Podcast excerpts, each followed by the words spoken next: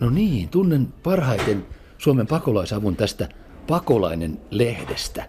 Uudessa numerossa sivulla viisi esiintyy tuore toiminnanjohtaja Annu Lehtinen. Hän kysyy meiltä kaikilta, miten Suomi on mukana varmistamassa, että turvaa tarvitsevat ihmiset myös saavat sen. No, siinäpä sitä.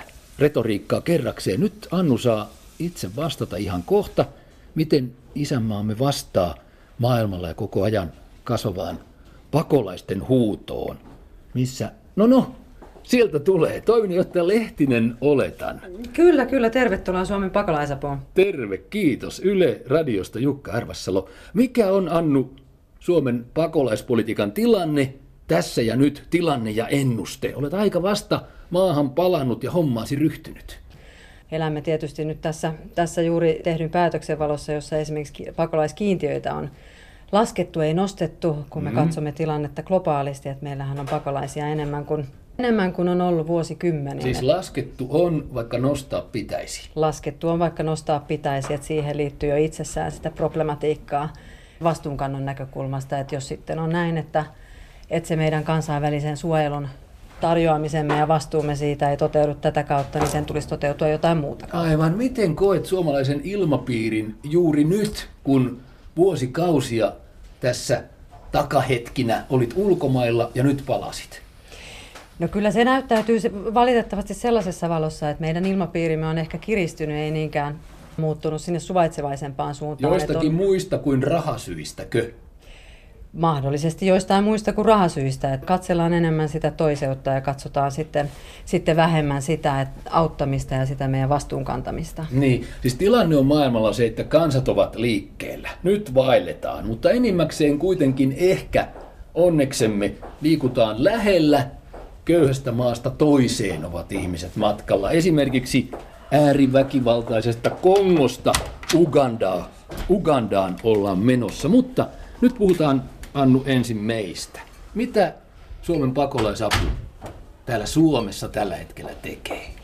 No pakolaisapuhan, Näytä ja todista jotain. Pakolaisapuhan tekee Suomessa paljonkin, että me katsotaan tietysti sitä koko kotoutumisen kaarta, että meillä on monenlaista mm. eri toimintaa, että tietenkin tässä tässä kohdassa mehän katsotaan sitä, että miten se kotoutuminen vertaistuen kautta tuettua. Katsotaan myös yksin tulleiden lasten tilannetta ja tässä ollaankin itse asiassa sen, sen äärellä no, juuri no, tällä hetkellä. Tässä on pienempi virkailijahuone. Tässä meidän toimihenkilömme Minna Lähteenmäki ja Minna tekee Terve, tosi, Minna. Moi. tosi tärkeää työtä yksin, yksin tulleiden alaikäisten lasten, lasten ja tuen piirissä. Heitä on maailmalla Onko tuo jonkun yksin tulleen lapsen tekemä hieno, ihana sydän? Joo, tämmöinen sydänkortti, kortti, minkä Joseph on tehnyt meidän taideryhmässä, joka kerran kuussa aina torstaisin tämmöinen taideterapeutti tulee ryhmäkotiin ja pitää tämmöisen taide, taidetyöpajan. Kuka on Joseph?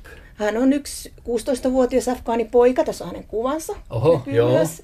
Ja sitten tässä on meidän tukiverkko-ohjaaja. Siellä ryhmäkodilla juuri sadutusmenetelmää kokeilevat. Hän on, hän on tosiaan poika, joka on tullut yksin, yksin Suomeen parisen kuukautta sitten ja nyt Joo. kävi sellainen onnellinen tapaus, että hän, tota, löytyi sukulainen tuolta Euroopasta ja hän on nyt, nyt lähdössä. Okei, okay, siis perhe, perhe uhkaa yhdistyä, niinkö? No ei vanhemmat, mutta sitten setä tai eno, että kuitenkin lähisukulainen löytyy. Mm-hmm. Oli tosi iloinen siitä tiedosta.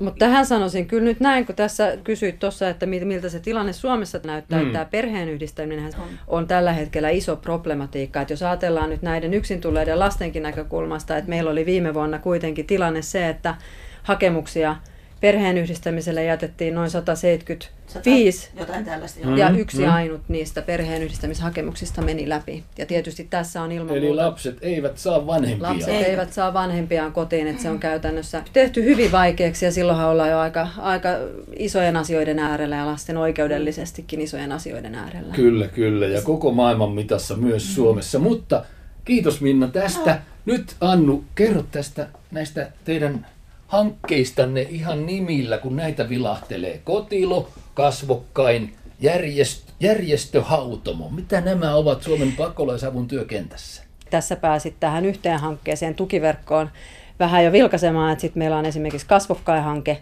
joka nimenomaan, nimenomaan tukee sitä kotoutumista tämmöisen vertaistuen kautta. Lähdetään siitä, että tulevaa tukee parhaiten toinen, toinen jo maahan tullut, niin, että niin. lähdetään siinä toiminnan kautta. Sitten meillä on tietysti naapuruussovitteluun keskittyvä hanke, hanke Joo. nimeltä Kotilo, jossa katsotaan sit sitä, että kun ollaan, ollaan kotouduttu, niin siihen liittyy erilaisia asioita sitten, kun sopeudutaan Sitä siihen asuinyhteisöön. täkäläiseen elämäntapaan, saunavuoroihin ja muuhun. Ja myös sitä potentiaalista Mm. arjen konfliktia, mikä sieltä sitten saattaa nousta. Niin. Meillä on sitten toki myös hanke nimeltä Kurvi, joka katsoo nimenomaan tällaisia nuoria, nuoria maahanmuuttajia ja heidän neuvontaansa ja heidän kanssaan toimimista. Ja Joo. sitten järjestö Hautomo, jonka tuossa mainitsitkin, niin Taitaa olla Tampereella sitä toimintaa sitä eniten. toimintaa on myös Tampereella, mutta on paljon täällä Helsingissäkin, että keskitytään siihen järjestöjen hautomiseen ja neuvomiseen ja tukemiseen. Siinä nähdään tietysti se, että se maahanmuuttajajärjestöjen tukeminen on osa sitä, että ollaan hyödyllinen osa yhteiskuntaa. Just, ja just. Ja se on sitä kasvokkain tai kotilomeininkiä, se varmaankin, että kun täytyy päästä yli ja ohi näistä bussikuskaus, taksikuskiongelmista ja veden ja pesutilojen käytöistä taloyhtiöissä on kaikenlaisia auringokukan siementen paistohajupulmia rappukäytävissä, lasten metelöintiä öin ja aamuin. Mitä niistä voi Annu Lehtinen sanoa yksityiskohdista tietämättä? Mitä niistä voi sanoa ihonväriin liittyvää tai liittymätöntä?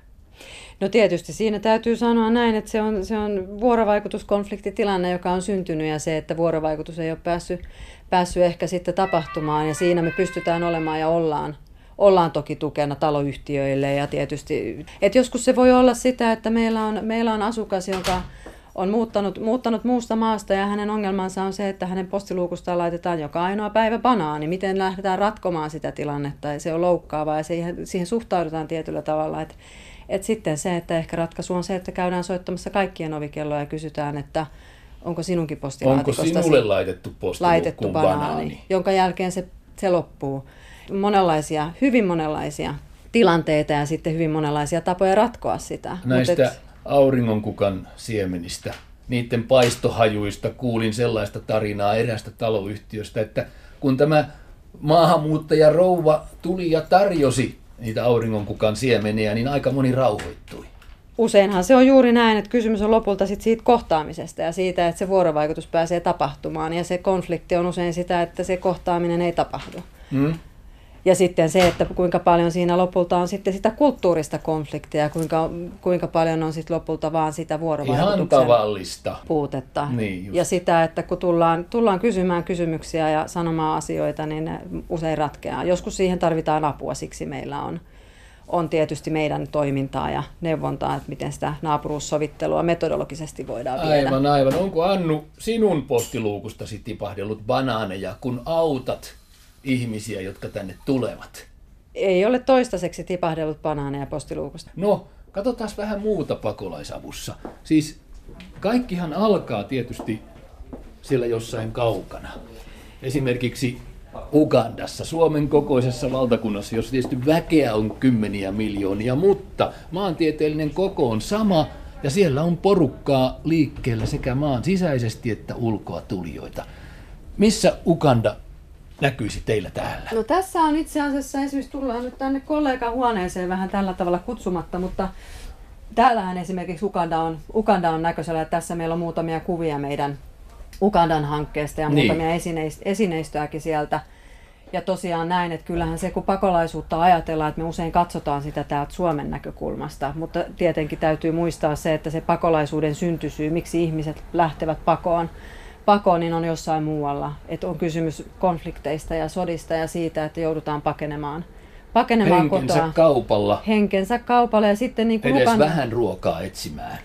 edes etsimään vähän ruokaa ja suojaa. Ja nyt kun tultiin juuri tuolta tukiverkon tuolta lasten puolelta, niin täytyy sitten muistaa myös se, että silloin kun on, on resurssit vähäiset, että useinhan se toive on se, että nimenomaan lapset täytyy pelastaa, että Mm. lähetetään lapset turvaan. Meillä on ollut ihan samanlainen joskus omassa, omassa historiassa Eikä myös. siitä ole edes kovin kauan. Myös, että, ja sitten se, että kun nyt ollaan katsomassa Ugandaa, että sitten tietysti kun me katsotaan Suomen näkökulmasta, puhuit siitä keskustelusta ja siitä Mm. keskusteluilmapiiristä, että usein se saattaa saada sen sävyn, että meillä on vyörymässä Eurooppaan ja Suomeen valtava määrä pakolaisia ja maahanmuuttajia, mutta täytyy toki muistaa, että 90 prosenttia yli asuu kuitenkin kehitysmaissa, on paossa oman ja maansa. siirtyy köyhästä maasta toiseen. On joko paossa oman maansa sisällä tai sitten siirtyy naapurimaihin, niin kuin Ugandaan. Et Ugandahan on vuosikymmeniä vastaanottanut pakolaisia naapurimaista. Ja hyväksyvällä politiikalla on ilmeisesti liikkeellä. Hyväksyvällä politiikalla ja pa- paljon ottanut todella vastaan, että siellä on Kongon kriisiä, siellä on Etelä-Sudanin kriisiä ja paljon tässäkin hetkessä räjähtäviä kriisejä, että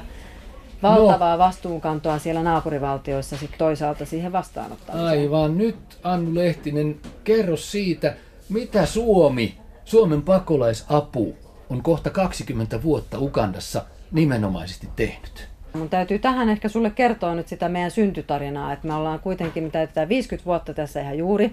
Meidät hän on perustanut, perustanut tämmöinen huikea, huikea suomalainen nainen Helvi Sipilä, mm. joka on monella tapaa vaikuttanut monella saralla, mutta hän nimenomaan on aikoinaan käynyt, käynyt pakolaisleirillä ja nähnyt siellä sen, että miten, miten tämä koulutus on ollut keskeinen asia. Hän puhui monesti siitä, että miten sen koulutuksen kautta, kun oli koulutettu nuoria, mitä hän ensimmäisen kerran ymmärsi, mitä, mitä mahdollisuus tarkoittaa. Aivan. Et, ja mikä merkitys sillä on, että se koulutustyö jatkuu meillä edelleen, että mehän nimenomaan keskitytään aikuiskoulutukseen. Aikuiskouluttamista se on. Opettajia tarvitaan ja muita oppivia, oppineita ja muille oppia antavia aikuisia. Tietysti yksi asia on se, että jotta niin kuin se arjessa selviytyminen helpottuu, että se perusluku ja kirjoitustaito ja laskentataito on tärkeää, sitäkin annetaan silloin, kun se on tarpeen.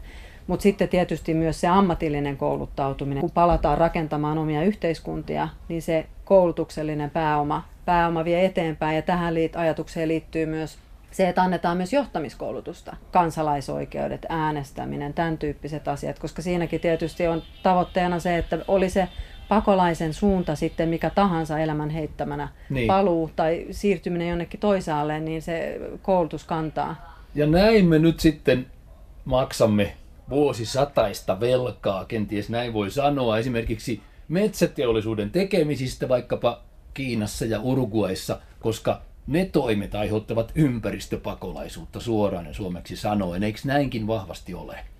No kyllähän sen tietysti voisi tässäkin kontekstissa ymmärtää, että tietysti ympäristöpakolaisuus on vähän, vähän uusi pakolaisuuden mm. käsite. Se on tässä päivässä, se ei ehkä ollut siellä aikaisemmin. Ei.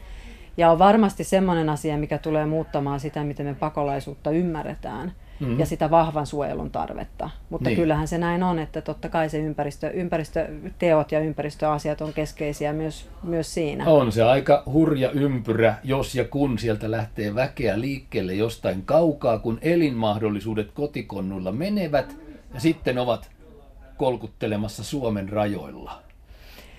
Näin se on, mutta kyllä minä sanoisin tähän tietysti sen, että haluaisin kuitenkin, että me puhutaan aina pakolaisista ja semmoisesta, semmoista isosta joukosta ihmisiä, mutta oikeastihan me puhutaan ihmisistä, perheistä ja äideistä ja isistä ja lapsista ja kaikesta siitä. Ja tämä on tietysti, tietysti myös meille, jos ajatellaan Suomen historiaa, niin tässä on paljon yhtymäkohtia siihen, mitä me ollaan itse lopulta. Se sitten sitä, että, että lähetetään lapset turvaan, tai on se sitä, että siirrytään, siirrytään pakoon maan sisäisesti, että se, se on yhteinen asia.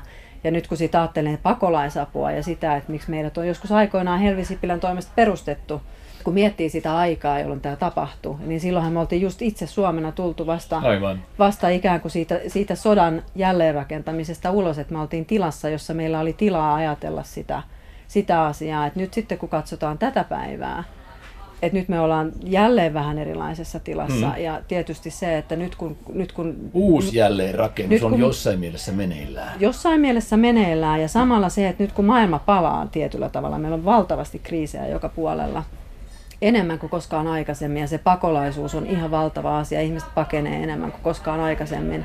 Että tällaisella hetkellähän se meidän Suomen kaltaisten valtioiden kansainvälisen suojelun antamisen velvoite, eikä vaan velvoite, vaan se ihan aito, aito vastuunkanto siitä, siitä niin on entistä tärkeämpää. Selvä. Kiitokset Annu Lehtinen tästä maailmallisesta kierroksesta ja menestystä ihmisymmärryksen parannustyössäsi. Kiitoksia. Kiitoksia.